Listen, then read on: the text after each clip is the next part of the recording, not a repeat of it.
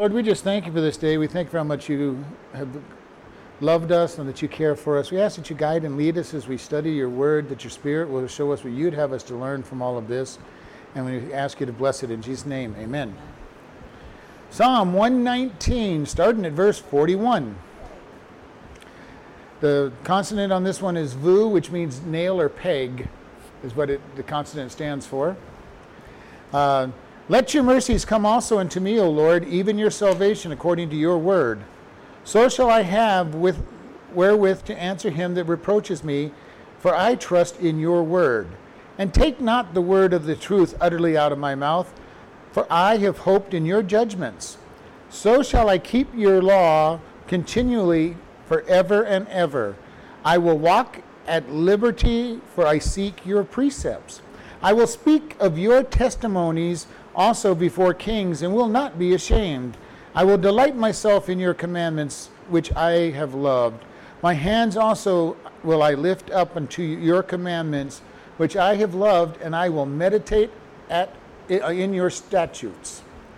So I want to look at this and start uh, continuing this.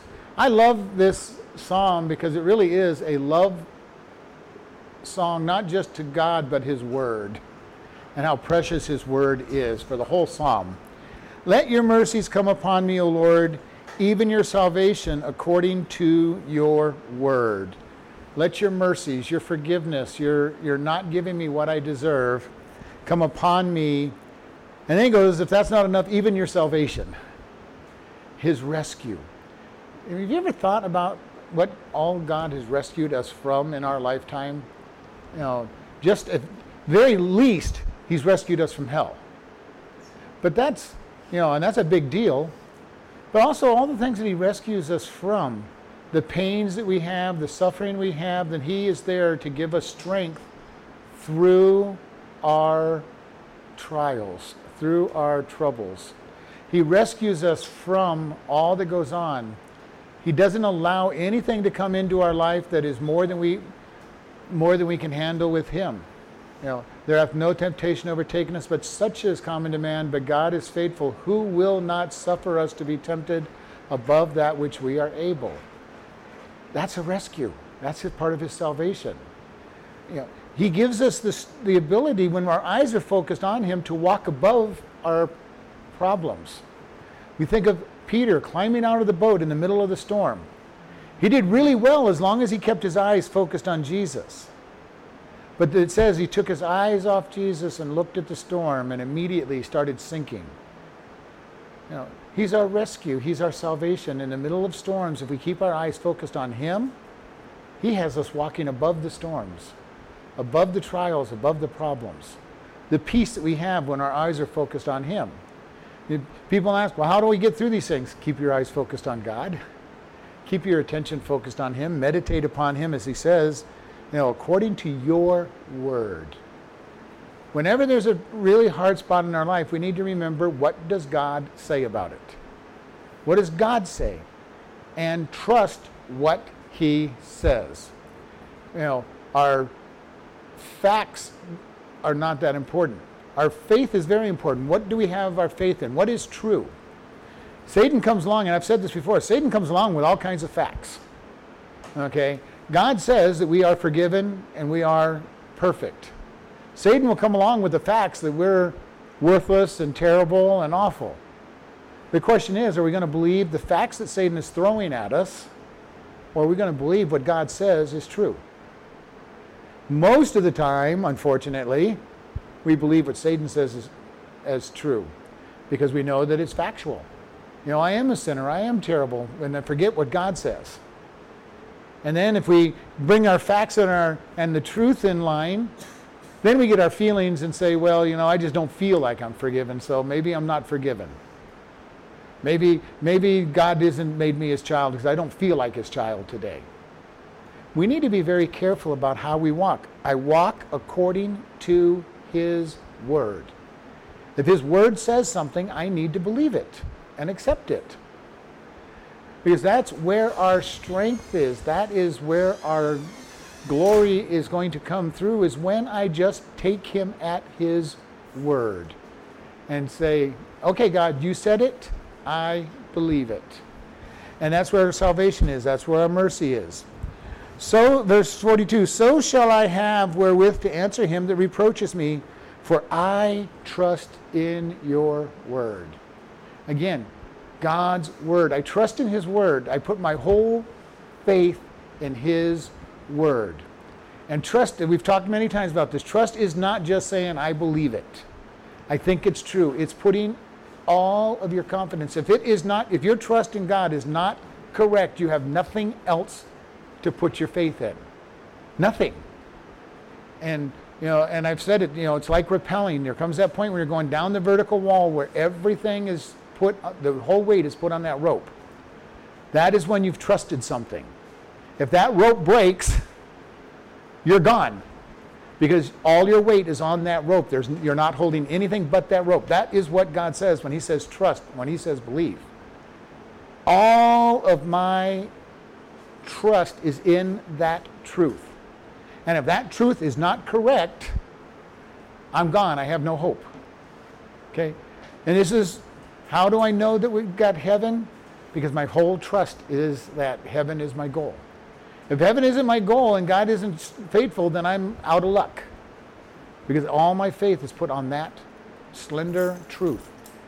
Now, there's all kinds of reasons why I believe and all of that. So I mean, we're you know beyond that, but but all of this, he says, I put my trust in your word, therefore I can answer those who have reproach, who are trying to give taunt and scorn.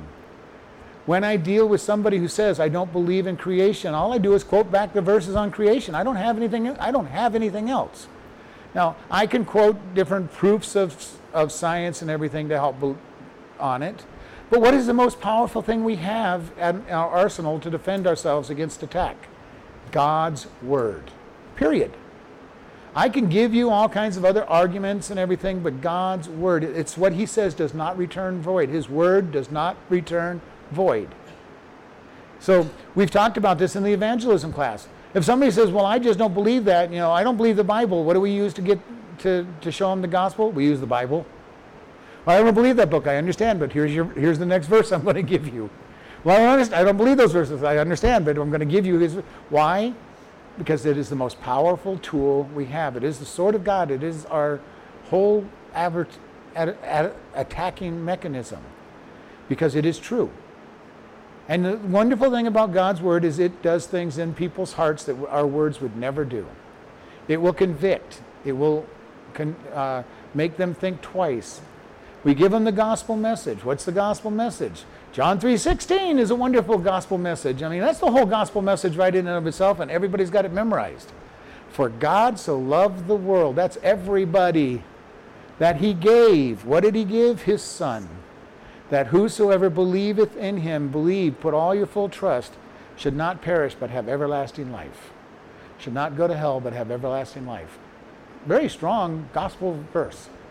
Now, you can give the whole gospel presentation with just that one verse. Go with the verses that we taught you. For all have sinned and come short of the glory of God. The wages of sin is death, but the gift of God is eternal life. God commended his love toward us that while we were yet sinners, Christ died for us. If you can call upon the name of the Lord, you shall be saved. You know, very simple truth. You know, and the gospel message is so simple. We are sinners. We deserve punishment. Jesus paid for it. And here it says, I have the way to answer because the word is my answer. It, it tells me what to say. I was talking to somebody just this last week, and we were talking about how people who are rich and, and famous or have all these things, you know, how could they be how could they be unhappy? And I'm going, well, Solomon in the scriptures tells us that he was the wisest man in the world, and he tried everything, then nothing would fill the place of God. You know, and this person doesn't isn't somebody who believe not not antagonistic against Christianity, but doesn't isn't a Christian. And you know, he's looking at me like, because I keep doing this to her every time we talk. I go to the Bible, and you know, and she kind of looked and I go, yes, the answers for everything are in the Bible. and I knew the question. I could see it on her face. You know, all the questions that you can have, the answers are in the Bible. Period. And, uh, and it's an amazing thing. You every once in a while you hear this study done by a bunch of psychologists or scientists and everything, and they come to a conclusion and it matches the Bible. And I'm going, boy, I could have saved you millions of dollars. I could have just taken straight to the Bible. You know, God's word is true, and all you did was prove it with a scientific study. You know, sometimes they come out with the wrong answers, and they'll find out that they're wrong later on. But, but you know, it's amazing that God has all the answers to life's problems, even in our modern age. Because I've heard that too. Well, how could a book written written over 2,000 years ago have all the answers? I'm going because God wrote it. Amazing, Uh, you read through the Bible and it's like reading today's newspaper. It, you read it and there's the answer that you need for what you're facing for that day. It, everything is right there. And nothing is new under the sun. No, no problem is new. No issue is new. Uh, it's all right there. And God gave it to us 4,000, two to 4,000 years ago, depending on which part of the Bible you're in. Amazing amazing. But God knows everything, and He gave us a book that will give us the answers. Does it give us every single detailed problem that we can have? No, but the principle of all our problems are right there. And we look at it and say, Your word gives me answers. You know, your word, I trust in it, and it'll give me the answers to those who attack me. Verse 43 says, And take not your word of truth utterly out of my mouth, for I have hoped in your judgments. You know, have you ever been in a place where probably you're living in sin and the truth does not seem to be in your mouth?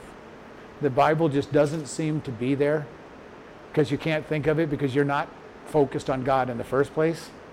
Uh, during the two years that I walked away from God, it was so amazing because I remember sharing the gospel with lots of people during that period of time. I hadn't been in church, I hadn't read the Bible, I hadn't even prayed, and here I am telling people they need Jesus. Now, I don't, I don't know that if I was witnessing more than normal or less than normal, but I definitely remember it because all I could feel like every time I spoke that, I would feel, you're such a hypocrite. You haven't gone to church, you haven't opened the Bible, and you're telling them they need God. I was telling them the truth, they needed God. But the real truth was, I needed God too. And it was probably as focused at me as much as to them. And it says, Take not no, don't snatch away your word of truth out of my mouth. How easy is it for us to kind of get so sidetracked that we let the truth disappear in our life? You know, I am haven't been to church, haven't been reading, but you know, I'm trying to follow God. How hard is it to follow God when you haven't meditated on his word and tried to follow him? you always end up that's when you're in the most trouble, troubling time. You're going to get all kinds of confusion put into your life when you're trying to follow him and you're not in his word. That's when all kinds of weird things are going to come into your mind because you're trying to do things for god the world's way. God let me help you let me help you figure out how to do this. Have you ever done that in prayer? God uh, i want you to answer this prayer and this i think this would really be a good way for you to answer this prayer like god needs our help Uh, I've heard some people that always tell God, God, uh, I need a, I need this much money, and I need a, I need a bank to give me a loan. Okay, why does the bank have to give you a loan? Why can't God just put it on somebody's heart to give you the money straight out? You know, God, uh, God, just tell God you need the money. Let Him figure out the details. If He wants a bank to give you a loan, you'll get the bank to give you a loan. If He wants somebody to hand you a bunch of money, they'll hand you a bunch of money. Let God be God. And it's just an amazing thought, you know, because oftentimes we do that. God, you know, I really need another car, and I, I think you really need to do, you know, I put that application in for the for the contest, and I need to win the contest because the top prize is a car, God, and that would be a really good way for you to for you to give me my car that I need. You know, just make me win that contest, God. Especially if it's Viper. Yeah, I don't even want a Viper. Or a Lamborghini or any of those other ones. Uh, but you know, how often do we do that with God? Yes. You know, God, you need to do this with somebody, this person, and you need to do it this way. And God, you can, can, you, can you picture, you know, put it in another term. Your kid comes up to you, your, your little kid, three or four years up, Mom, Dad, I need this, and I think you should do it this way. yeah. Uh, we kind of look at the kid like, uh, Yeah, right. well, you might get that, but it's not going to come that way. or you probably won't get it, you know, whatever it might be. But, you know, you think about the audacity of how sometimes we pray to God. God, this is what you must do, and this is how you're going to do it. And God's saying, uh, you know what? If I wanted you to have it, I could just create it. I don't even need to do it with anybody. I could just put it in your put it. I put that new car in your garage, and it wouldn't even be a problem. I could do it by somebody giving it to you. I could give you the car you actually need instead of the car you want. Uh, you know, we never know what it is that God's going to do or how He's going to do it. And the problem is when we tell God how to answer the, pro- the prayer, oftentimes we miss the answer to the prayer because He didn't answer it the way we told Him we wanted it answered. And we miss the answer because we're looking at it being done the way we suggested to Him. Or the really good news is when He does answer and you realize, wow, God, you did it much better than what I was thinking. Yeah. God, your answer was just so much better. I got blessed, this person got blessed, and somebody else got blessed in the process. And you're able to just say, God, thank you. Thank you, you didn't listen to me. thank you, God. And you know, when we pray, we need to be ready to be able to take no. That no can be an answer. You know, uh, not just say doing it the way he that we think is the way it should be done. And it says, I have hoped in your judgments. I confidently wait with expectation on your judgments. How hard is that for most of us to wait? Just to wait.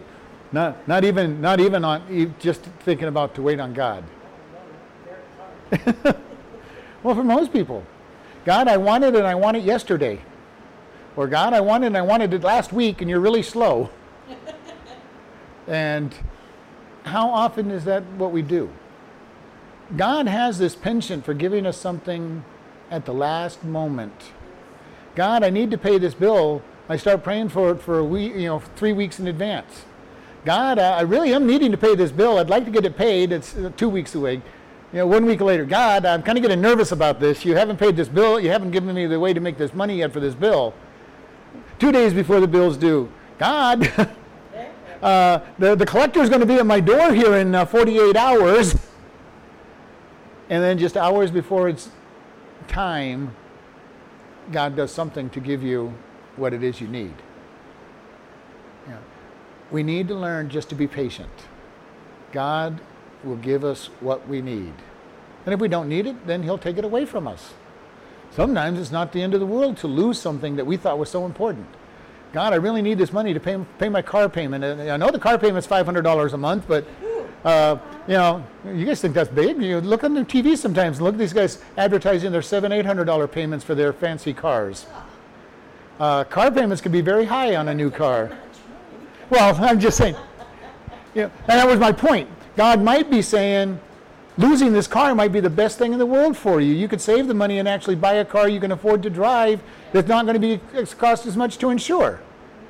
So he might just say, no, I'm not giving you that payment, but this guy's going to give you a, a, an older car that the insurance is going to be less than, and you will actually be able to survive. You know, we never know, but you know, when we're so focused on God, I need this, I need this car. It's it, it's it's luxurious, God. I, it it is a wonderful car, and God's saying you don't need it, and He doesn't answer that prayer. and Turns around and gives you another one. You don't know how He's going to answer. You don't know how to. But we put our trust in His judgment that God knows what's best. The statement that I quote so often that God's will is what I would choose if I knew everything. You know, when I pray and I don't know everything and I tell God how He should answer my prayer, what presumption we have there because He knows everything. He knows what is the best way to answer our prayer. And we don't. And yet, so often we're going to go, God, uh, I really think you must do it this way, God. God, my child is in danger. You've got to rescue them today. And God says, No, I want them to hit rock bottom so that they will turn to me. If I rescue them today, they won't turn to me. And we're going as a parent, No, God, don't do that. God, uh, they're going to hit bottom. They're going to lose their home. They're going to lose everything they have and be in Skid Row. And God goes, I know. And in Skid Row, they're going to end up in the mission and in the mission, they're going to realize that they need me and finally turn to me. And we're going, God, don't do that. Don't, don't put them down there in Skid Row. And God's going, no, I need, they need to go there. Now, is that the story for everybody who goes? No, but God oftentimes will use that. How many times is that somebody's story and I hit bottom? I had no other place to go and I finally turned to God. That's a testimony for a lot of people when they turn to God.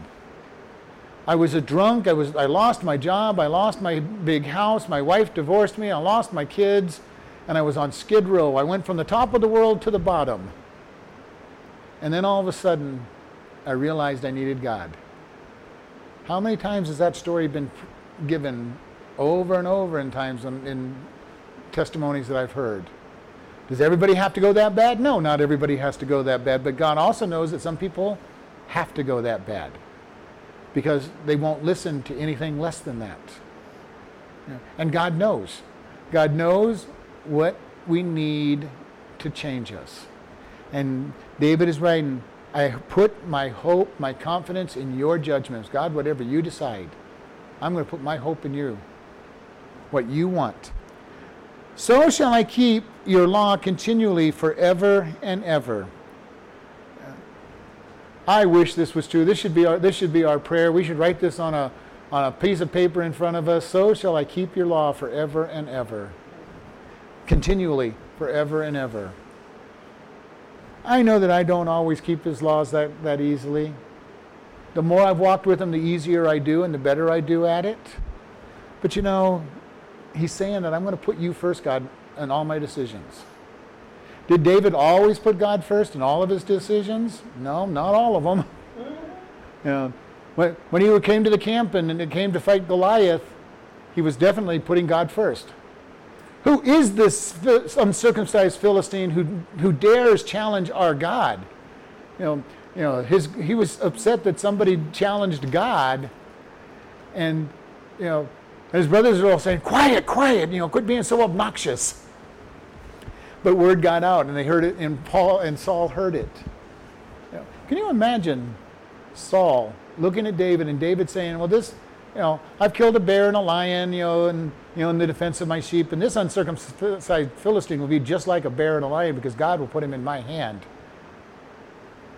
Can you picture Saul, king of all of Israel, whole army at his disposal, and here's this young you know, pugnacious young teenager saying, I'm not afraid of that giant. Uh, you know, God let me kill a lion and a bear. You know, they were pretty big as far as I'm concerned, and God let me kill them. This, this Philistine will be nothing. He's challenged God. It's, God is going to kill him, and, you know. Yeah. Yeah. But can, have you ever thought about what this meant for Saul to send David out? He's got a whole army of men that are trained warriors, and he sends a shepherd out to go kill, go fight the giant, who has been a warrior since his youth, who has had these battles hundreds of times probably and defeated everybody who's ever faced him. The Philistines are absolutely sure that that Goliath is going to win because nobody is, has beaten him. No, even he's nine. He's nine foot six. Even the normal adult is five foot, maybe six foot. Goliath towers over even a full-size adult, and they send out a young teenage shepherd to fight him.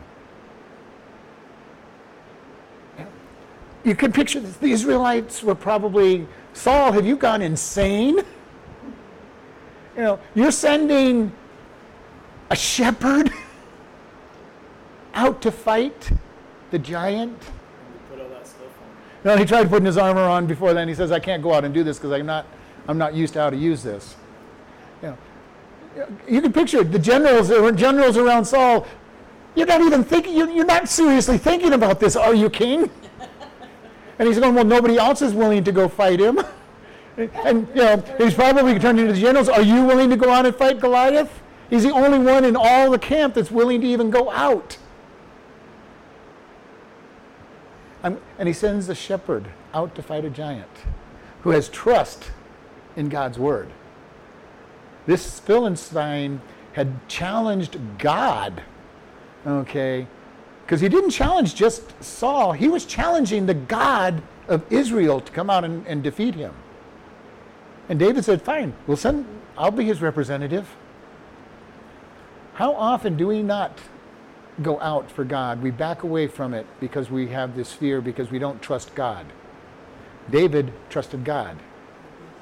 Yet later on in his life, it's, the verse starts out in the time of the year when, when kings go out to the war, David stayed home.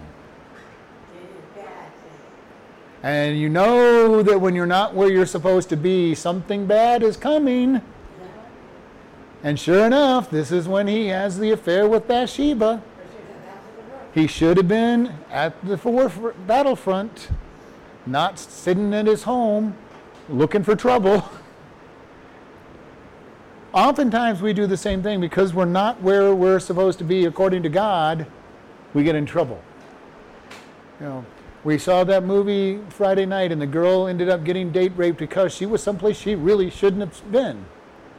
Not that it was saying that it was would have been okay, but you know, otherwise, but if she had not been there, it wouldn't have happened. How many times do bad things happen to us because we are where we're not supposed to be? Kind of blamed it on God. Well, of course, you always blame it on God. Even if you get in trouble for being where you're not supposed to be, you will still blame God. Adam and Eve ate the, ate the fruit of the knowledge of good and evil, and what did they do? They blamed others. It's not my fault. Adam says, Not my fault, God. You gave this woman, so God, is actually your fault. But if you don't want to accept the blame, God, it's her fault. She gave it to me. But you gave her to me, God, so it's really your fault. You know, uh, how often do we do that? Blame God for things that we bring into our own life and not accept the blame. That is what repentance and confession is all about. I say that it is sin and I admit that I'm the one that sinned. Not I got tricked into sin, not I, got, I, I fell into sin, not God, it's your fault because you didn't keep me out of sin. God, I sinned against you.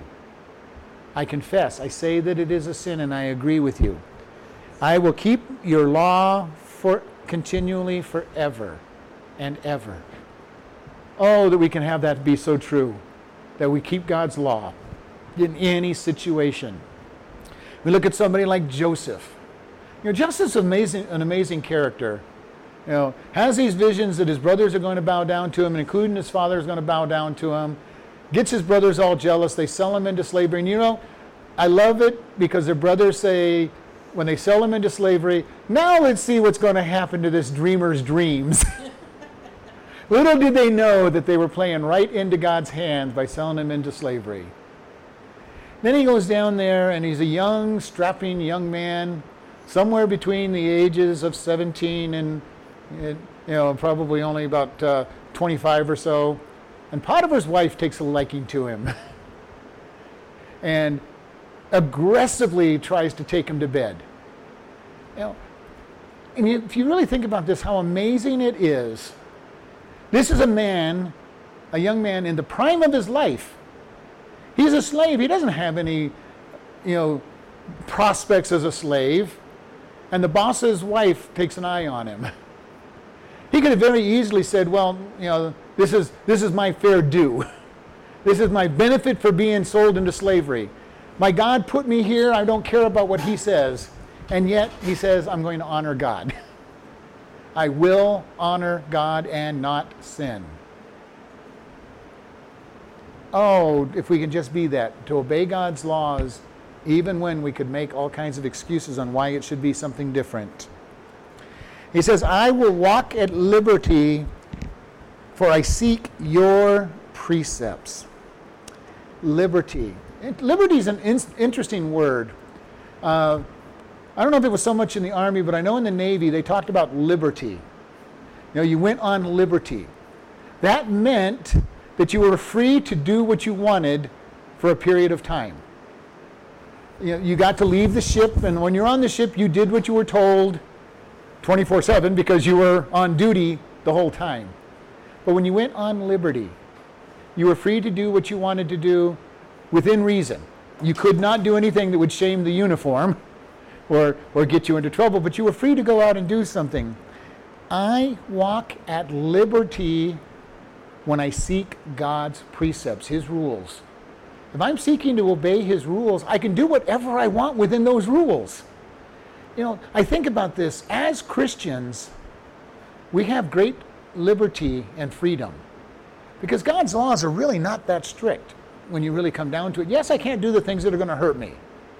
But how much room do we have to do all the things that are good for us? God says, wide is the way that leads to destruction. And I've thought about that, you know, how do they herd wild cattle, you know, cattle that graze on wild land? They, they keep them moving toward a big wide fence that gets narrower and narrower and narrower until it gets to a chute that leads to a truck or a pen. You know, nowadays it leads them straight to a truck. And that truck usually heads to the stockyards. wide is the gate, wide is the way that leads to destruction. Narrow is the gate that leads to life.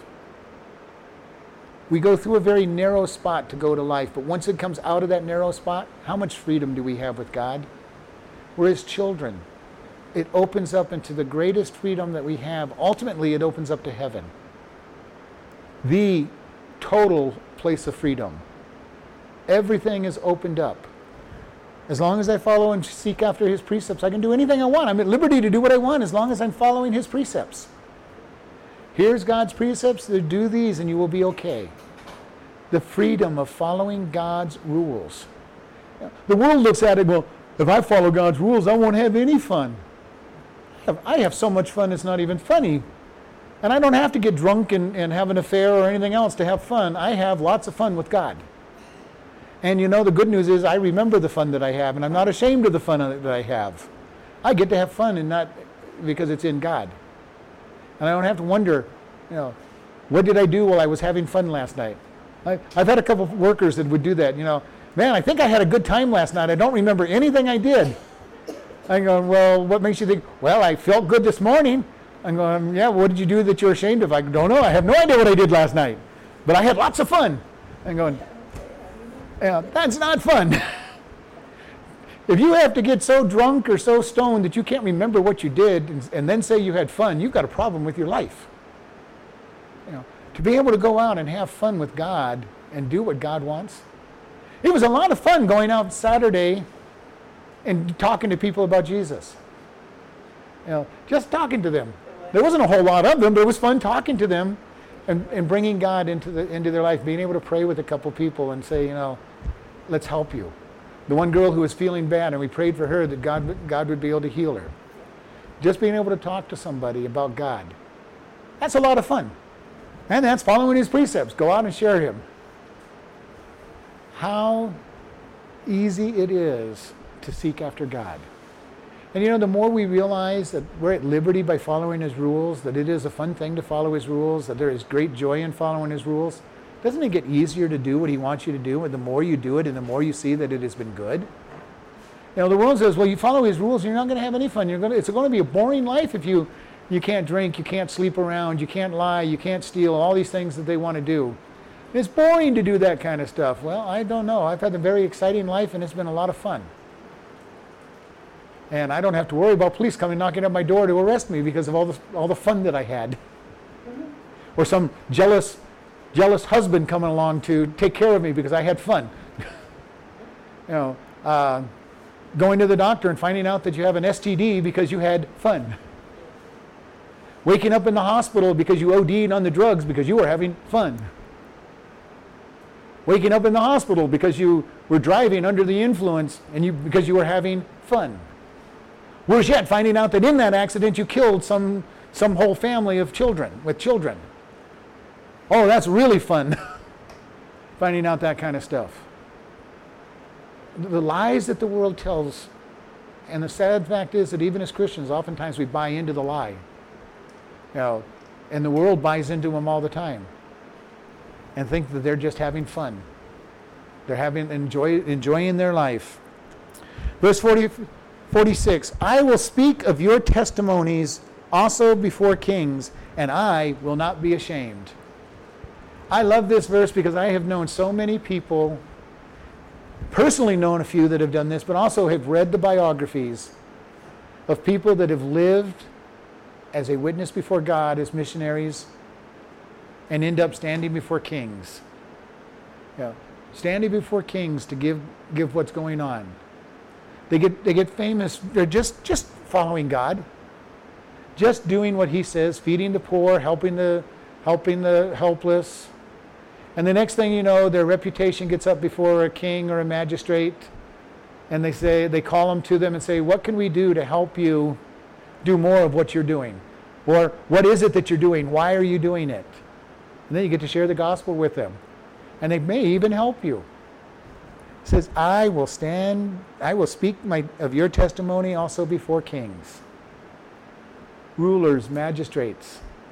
You do what God wants, and you may get recognized and lift it up, and you get a chance to speak to the top people.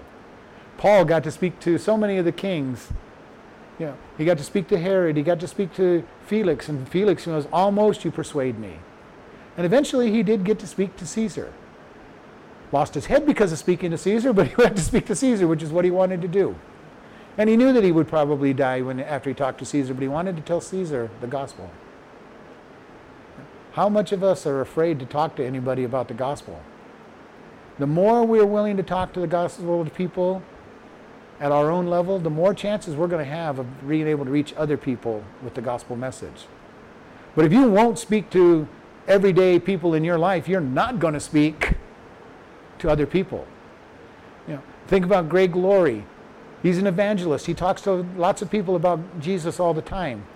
He recently was invited to the White House and got to talk to Trump about the gospel and other things. He and other different pastors all got to talk to uh, Trump about the gospel. Why was he selected? Because he spoke to all the other people about the gospel.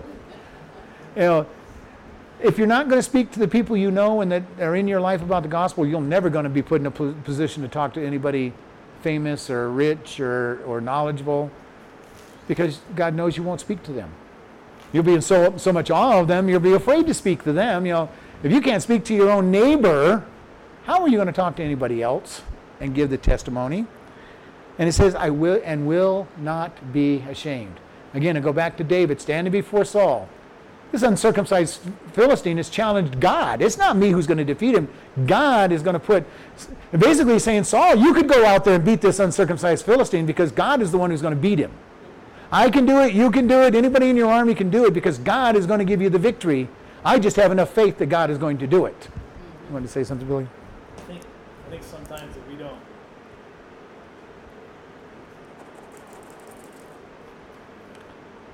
That we don't. I, don't, I think sometimes we, we don't we don't think it's going to mean anything. You know what I'm saying?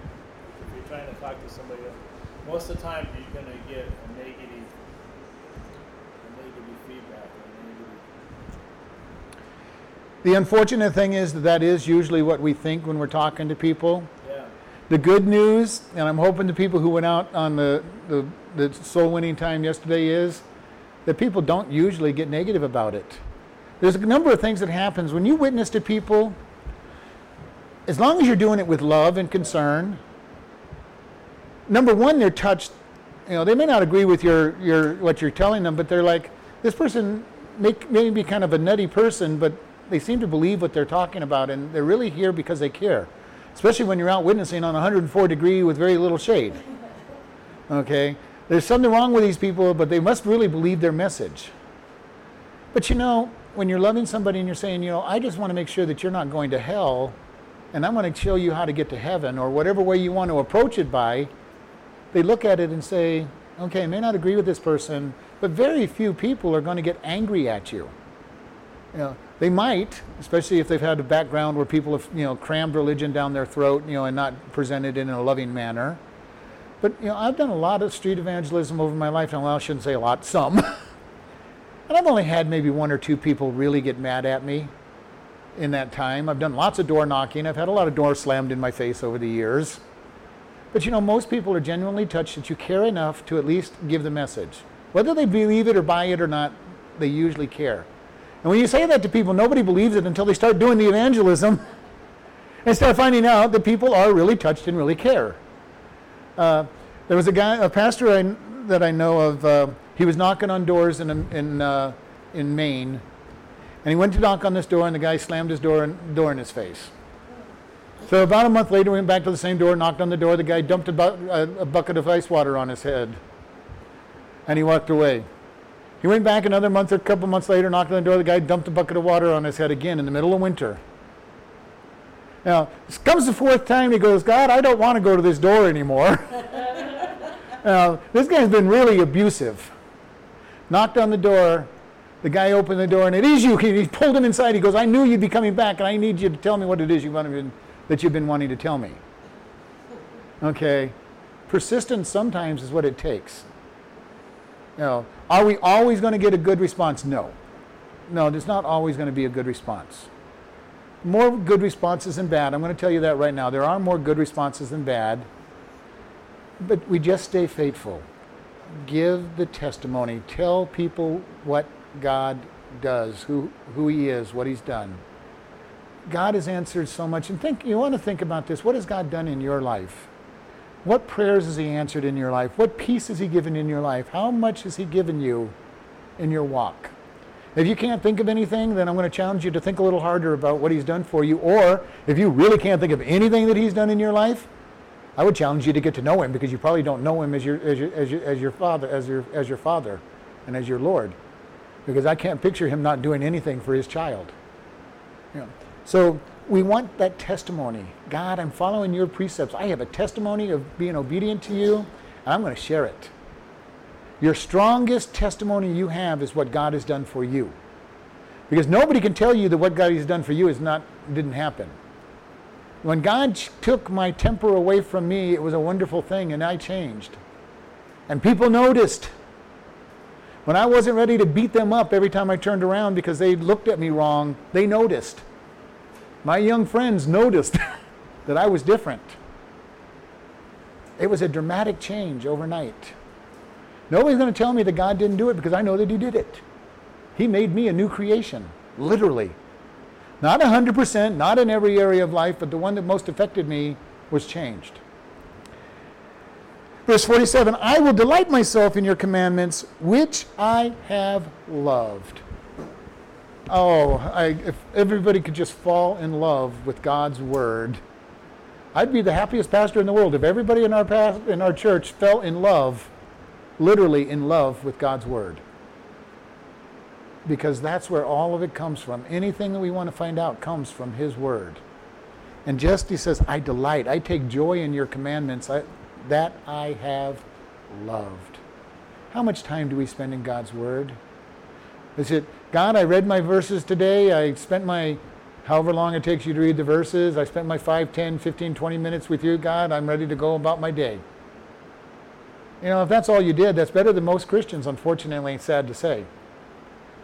The surveys say that probably 70 to 80% of all Christians do not read their Bible daily. May not read their Bible at all between Sunday and Sunday. That's sad. This is our spiritual food. We need to be in love with it. We need to be in love with God's Word. Reading the Bible is better than, than not reading it. Studying the Bible is much more important than any either one of those. We use excuses like, you know, I, I listen to it on the radio all the way into town, you know what I'm saying? Hmm? It really, it becomes our, we, we exchange it, I guess, we exchange. We extend all the all the things of God for, for the lies of Satan. Know, Well, yeah, but I mean, even, like, we listen to, uh, two guys on the way into town, and, and then two guys on the way out of town, that becomes our Bible fight. that would be better than some than many Christians as No, I well. agree that, but it's still, it's still falling short. of. Still falling short of where we should be. Your word have I hidden my heart that I might not sin against God. Your word is a lamp unto my feet, a light unto my path. Wherewithal shall a young man keep his way by taking heed to your commands. You know, it is so important because we really truly want to walk with God and walk in the light and walk without stumbling and, and do the things God wants. It must be by spending time in His Word and delighting in His Word. Yeah, I love to study God's Word. I love to share what I've studied with God's Word. You know, it's fun to me to be able to tell people, you know, look at this. Look at what God showed me. And you know, I have the privilege of being a pastor. I have the privilege of being teaching Bible studies, and I have always taught Bible studies. Even if I do a home Bible study, I teach. But you can ask my, my family, you know, so many times I'll be sitting there and I'll get excited. You know, look at this. Look what God just showed me on this word, you know. And, and then sometimes I'll get a look like, oh, here we go again, you know, another another revelation from God that he's gotten, you know. And I'm not criticizing them, but it's, you know, it's, you know, it happens that frequently that it's like, oh, another one. another one. yeah. So, so lately, I just uh, wait until I get to teach to the, teach to everybody else rather than trying to, you know, get that excited. But you know, it's fun to be able to do this. There's a couple of guys at the prison. They will come to me and ask me Bible questions, or, you know, and we'll just talk about the Bible. And you go, you know what I talked about yesterday in the message, and you know, I'll share with them what I talked about yesterday in the message, or you know, answer their questions, and they'll go, wow, you just know this stuff, and it's it's who I am. And you know, this is something, it's not because I'm a pastor that I'm this way. I've been this way all my life. When I was first got saved, I listened to Christian kids shows on Saturday, and they advertised a Bible study. Correspondence Bible study. At age 10, I started doing a correspondence Bible study. By age 14, I had run out of correspondence Bible studies from this children from Children's Bible Hour still in existence today. They've changed their names to uh, something else, Kids Corner or something, but they're still in existence. I'm going to have to write them a little email message and tell them that they are the reason that I'm a pastor today, because they really are. They put me in a deep love for God. After, they, after that, they introduced me to Moody Bible Institute's correspondence courses. At age 15, I'm doing seminary level work on a correspondence course, learning God's Word. Huh? I like the kids. Yeah. But, you know, I fell in love with God's Word. I wanted to know everything that was in God's Word. Why do I have answers for people when they ask me the questions without even having to do mo- a lot of study most of the time? Because I have studied His Word and made it so much part of who I am that it really is who I am. When I first moved to Kingman, I worked at the at the Popeyes and the general manager, after I left there, I met the general manager a couple years later, and after I'd been here at this church, and he goes, Well, what are you doing these days? He goes, I'm a pastor of a church. He goes, I knew that. I knew you'd be a pastor of the church. He goes, You lit up when you talked about God. You lit up when you talked about the Bible. He goes, There's just no, no, no hope that you wouldn't have been in that. Is that the way we love God? When we're talking about Him, do we light up? Do we really get animated when we're talking about God and His Word, the things that He's doing for us. I will delight myself in your commandments, which I have loved. when we talk about when you're when you meet a teenager or a young person who's in love, there's that glow about them, especially when they're talking about that person they're in love with. Whether it's going to be their love of their life or not, there's that love. You talk to somebody who's been married for years and decades, and there may not be that glowing love, but they start talking about their, their spouse. And you go, you just know that they're still in love. Why? Because there's that delight. You can hear it in their voice. When we're sharing, the, sharing God with people, are we doing it out of duty and people can tell? Or are we doing it because we love Him with all of our heart and we want them to love Him? People know the difference. You know the difference when people are really and truly in love with something. When somebody's in love with their sport that they love, to, you know, and all they can do is talk about how great their team is, and their team's in the cellar, but they're going to make a comeback and be in the be in the big game at the end of the season, you know. And you go, yeah, you really you, you really love your team. You you have a lot of hope. They're in the they're in the cellar, and they're going to be in the cellar at the end of the year, and you're convinced that they're going to be at the World Series at the end of the year. But you know, that love, that, that delight shows up. Do we have that for God's Word? Do we have that for God? When we're talking to people, do they know that we love God with everything that we have? Because there's nothing else out there? If not, this would be another verse I'd put on my mirror and I'd start And I would say, God, help me. Help put me so that I will delight in your commandments, which I have loved. Teach me to love your commandments, God. Are you getting the picture that I'm looking at these verses and saying, if you read a verse in the Bible and it's not you and you look at it and say it should be, start meditating on it. Start putting it in your prayer. God, I really want this to be part of who I am. When we read in the scriptures, in everything give thanks, for this is the will of God in Christ Jesus concerning you, and you're not doing that, you might want to put that prayer in your in uh, verse in your prayer. You might want to put it on your mirror. You might want to say it and me- meditate on it all the day. God, I really want to be able to rejoice in everything. It says right there, it's your will. Did you ever want to know God's will? That's a verse that tells you exactly what His will is that you rejoice in everything. That's His will. He's got other parts of His will. 1 Thessalonians 5.17, I think it is. But He has other things in His will. But, you know, when we read these verses and we say, this is not who I am, then we need to be able to say, God, I want to make it who I am. I want this to be who I am. And I want you to change me because you love me that much and I want it to be who I am. God, help me. Help me to be what it is. And we need to be looking at these verses and saying, God, I am looking at this. Excuse me, it's 18. 18, not 17. the last verse in this section. My hands also will I lift up unto your commandments, which I have loved. I will meditate in your statutes. Do we lift up our God, hands to God's commandments? Lift up your hands. What does lifting up your hands signify? I surrender, my hands are empty. That's what it, it shows. God, my hands are empty. I don't have anything unless you fill them. Consecrate me. My hands are empty. When we lift our hands to God, when I lift my hands to His Word, my hands are empty, God. Fill them. Fill them with what you want me to have, your commandments. Your commandments, God. Again, he says, which I have loved. God, I love your word. I love your commandments. Help me. And he says, I will meditate on your statutes. Meditate, masticate, think about, mull over. You know, if you wanted to really memorize a scripture, meditate on it. Meditate on it. If you, th- if you spent an entire day or two meditating on a verse, you would have it memorized. Plain and simple.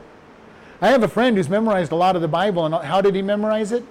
He would just study it so much to, in preparation for teaching that it just, he thought about it all day, all week long. He thought about it. Uh, huge first sections of verses. He thought about them so much and meditated on them that he knew so many of the verses. He, sometimes he knew the whole section because he had meditated on it, he had thought about it. God, you said this. What exactly did you mean? Have you ever torn apart some of these verses and said, God, why did you use this word?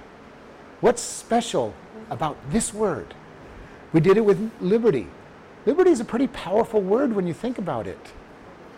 Freedom.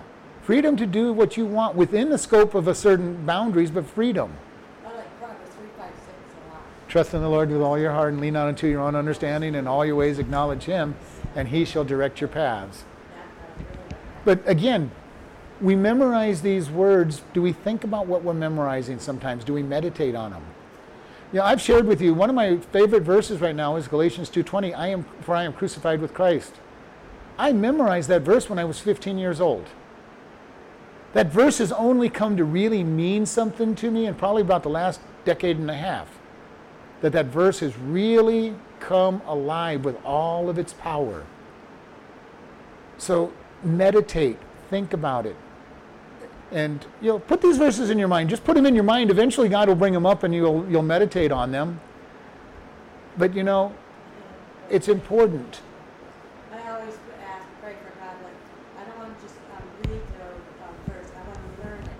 Mhm. I want to learn what it means, so when I do read it, I think like, trust in the Lord, okay, trust with all my heart. Lean not, that's, I have to do a. And that's fine. You're making it alive, you're making it personal, you're trying to understand it. You're And that is a form of meditating on it. God, what exactly is it that you're wanting me to learn Is from all of this? This may sound stupid, is that what you mean by meditating? Meditating is to sit down and go, oh, well, let's use that one. God, what is it? What do you? What does it mean to trust? What? How? Do, what are you talking about when you say trust? And trying to figure out what does trust mean? Okay, trust in what? You, Lord. Okay, who? Who are you, Lord? May be your next question. Uh, you know, in all your ways.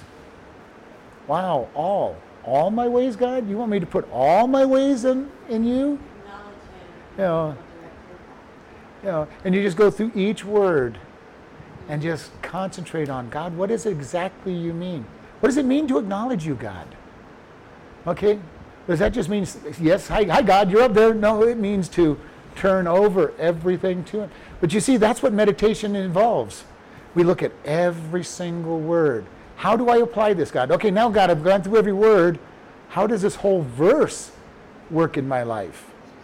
You know, how does the whole thing work in my and then how does this context of this verse work in my life meditate on something in all the other religions meditate is empty your mind of all thoughts so the demons can tell you what, th- what to think god says i want you so focused on me and my word that nothing else gets in except me that's meditation fried in is a good thing. It's branded in, fried into my brain. I cannot forget it because I have made it so much of who I am and I have given it a place. Line upon line, precept upon precept, here a little, there a little. Okay? He puts together truths, one upon the other. Then you learn this truth, and then, and then after you've learned enough truths, you get to this point where God start, now starts tying all the truths together. Remember back when you studied trust in the Lord, trust in me? And I want you to rejoice evermore. Why do we rejoice evermore? Because we trust in Him. And He now takes those two separate verses and He brings them together and He puts a little bit of cement between them and says, These are, re- these are linked statements. You trust in me because you are because you rejoice uh, in everything because you trust in me and you know that I am truth and that I am going to give you good things. Then you bring in along this this whole thing of, you know, God, you've promised that all things work together for good. Well, God, you've, you know, you you want me to rejoice. Why? How can I rejoice? Because you're going to work everything for good. Oh, there is no temptation overtaken us, but such as common. Wow, God, I can rejoice in that because do you see how things start linking together? And he'll he'll link verses together for you as you as you get more and more into His Word. You meditate upon His Word. We've been reading through the Scriptures for five years here, and, and I'm hearing more and more people going. I read this and I remember the story that they're talking about now. You know, especially when you're in the New Testament, and all of a sudden you go, "Oh, they were talking about the the murmuring at the at the at the water. Oh, that was Ma- Mira, where they murmured, and Moses had to pray to God, and he made the water sweet with the stick being thrown in it. Oh, the the the, the law. Oh, I know what that is. You know, when Paul says we're the tabernacle of God, and we go, oh yeah, I remember. I remember reading in Le- in Leviticus and Exodus the, about the tabernacle and all the pictures of Jesus in the tabernacle. You know, and you start reading these in there, and you go, oh, you know, when Paul talks about the tabernacle, oh, he is talking about something so sweet when we think about what the tabernacle represents. And we talked about the, the coverings on the holy place and the holy of holy places, holy of holies, where you walk in, and it's covered with red, covering the black, which covered the white, which covered the, the man in his perfect creation, you know, and you go through it and you say, this is man, the fall of man, walking through. And As you're walking out of the Holy of Holies, it's the opposite way. Fallen man being redeemed. Paul is thinking about this when he says, You're the tabernacle. When God walks out of your tabernacle, he sees the picture of his grace as he sees fallen man being covered by his blood and totally being covered. You know, the power of the imagery. But you don't know the imagery until you read and study the original. We see God's redemption with all the wall capped with silver. Silver is redemption. All the walls capped with silver. A beautiful picture. We see the brass, judgment, as the basis that separates the wall from the earth. The earth is man, and the wall is God's, God's new life, and judgment is what brought that about. Oh, when you think about the tabernacle, when you read about the tabernacle and you think about what the tabernacle represents, you know, we start tying together God's word and seeing the power of God's word.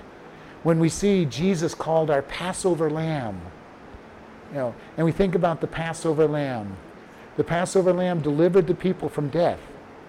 But you know the wonderful thing about the Passover lamb that made it really hard? They had to select the lamb four days before it died. And they brought it out of the flock and brought it into their house and made a pet out of it for four days and examined it, which made it harder to kill.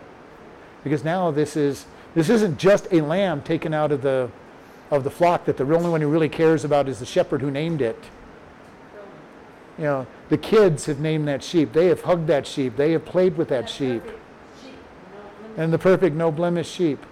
And then you tell the kids, okay, I've got to take this lamb and take it to the temple and sacrifice it. Because it's dying for you, for your protection. Jesus ministered for four years to be, ex- to be examined by the people, to, be, to have some people fall in love with him during that period of time, just to die for our sins. But do we see the power of him being the Passover lamb without understanding the Passover practice? No. This is why I share with people I want everybody to study the God's Word. New Christians, I will tell them pretty much stay in the New Testament, get to know the New Testament. But there has to be a point where you get out of the New Testament and start really understanding the pictures of the New Testament by understanding the Old Testament. And you probably need somebody to walk you through most of the Old Testament because it's not real clear a lot of times. Sometimes I'm reading and I go, God, what does it mean? And I'll go, wow, that's what it means. And then I'll go look it up and somebody says just that, that's what it means. God will share what it means, but you know, sometimes you just need a teacher to be able to say, this is the power. This is what this verse is talking about. This section has been just a love of God's word. God, nail your word into my heart because I love it so much. That's what this word means nail, pegged. Peg your word in my heart. I love it so much, God. I want it to be the center of all that I've done. Just nail it to my heart. Make me fall in love with it. Help me to fall in love with it. Keep me delighting in your word. If you delight in his word and you're in love with his word, you're not going to have trouble trying, finding time to read your Bible. You know, you're going to, you're not going to have all kinds of excuses. What kind of excuses? Well, I had a very busy day today. I had three doctor's appointments, and the and the car had to go to the shop. You know, I had a very busy day. God, I just didn't have time to read your word. Did you know one of the neatest places to read your Bible, especially a tablet that's got the voice audio on it, right there in that doctor's office? So, Excuse me, do you mind if I read and listen to my Bible? Everybody says, no, I don't mind, and they're listening to you. Yeah. But the idea, fall in love with His Word.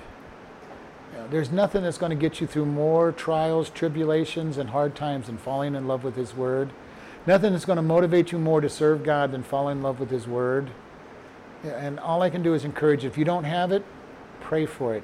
Put some verses, put these verses about being in love with His Word and memorize them. Put them in your prayer. God, I want you to teach me to fall in love with your Word. Teach me to delight in your Word because this is what will keep you. It's been said that sin will keep you from the Word or the Word will keep you from sin. You know, and if you're not reading the Word, you will spend time in sin, and then sin will keep you away from God's Word. I like the, the, uh, how do you say, read the word and keep your voices in, that's. Yeah. right. All right, we're going to close in prayer. Lord, we just thank you for this evening. We thank you for each person that's here. And Lord, we ask that you bring each person that goes to this church, not just the ones that are in this study, but each person and each person that listens to this message, that they will fall in love with your word and that they will delight in your word and nothing will keep them from your word. And we just thank you in Jesus' name. Amen.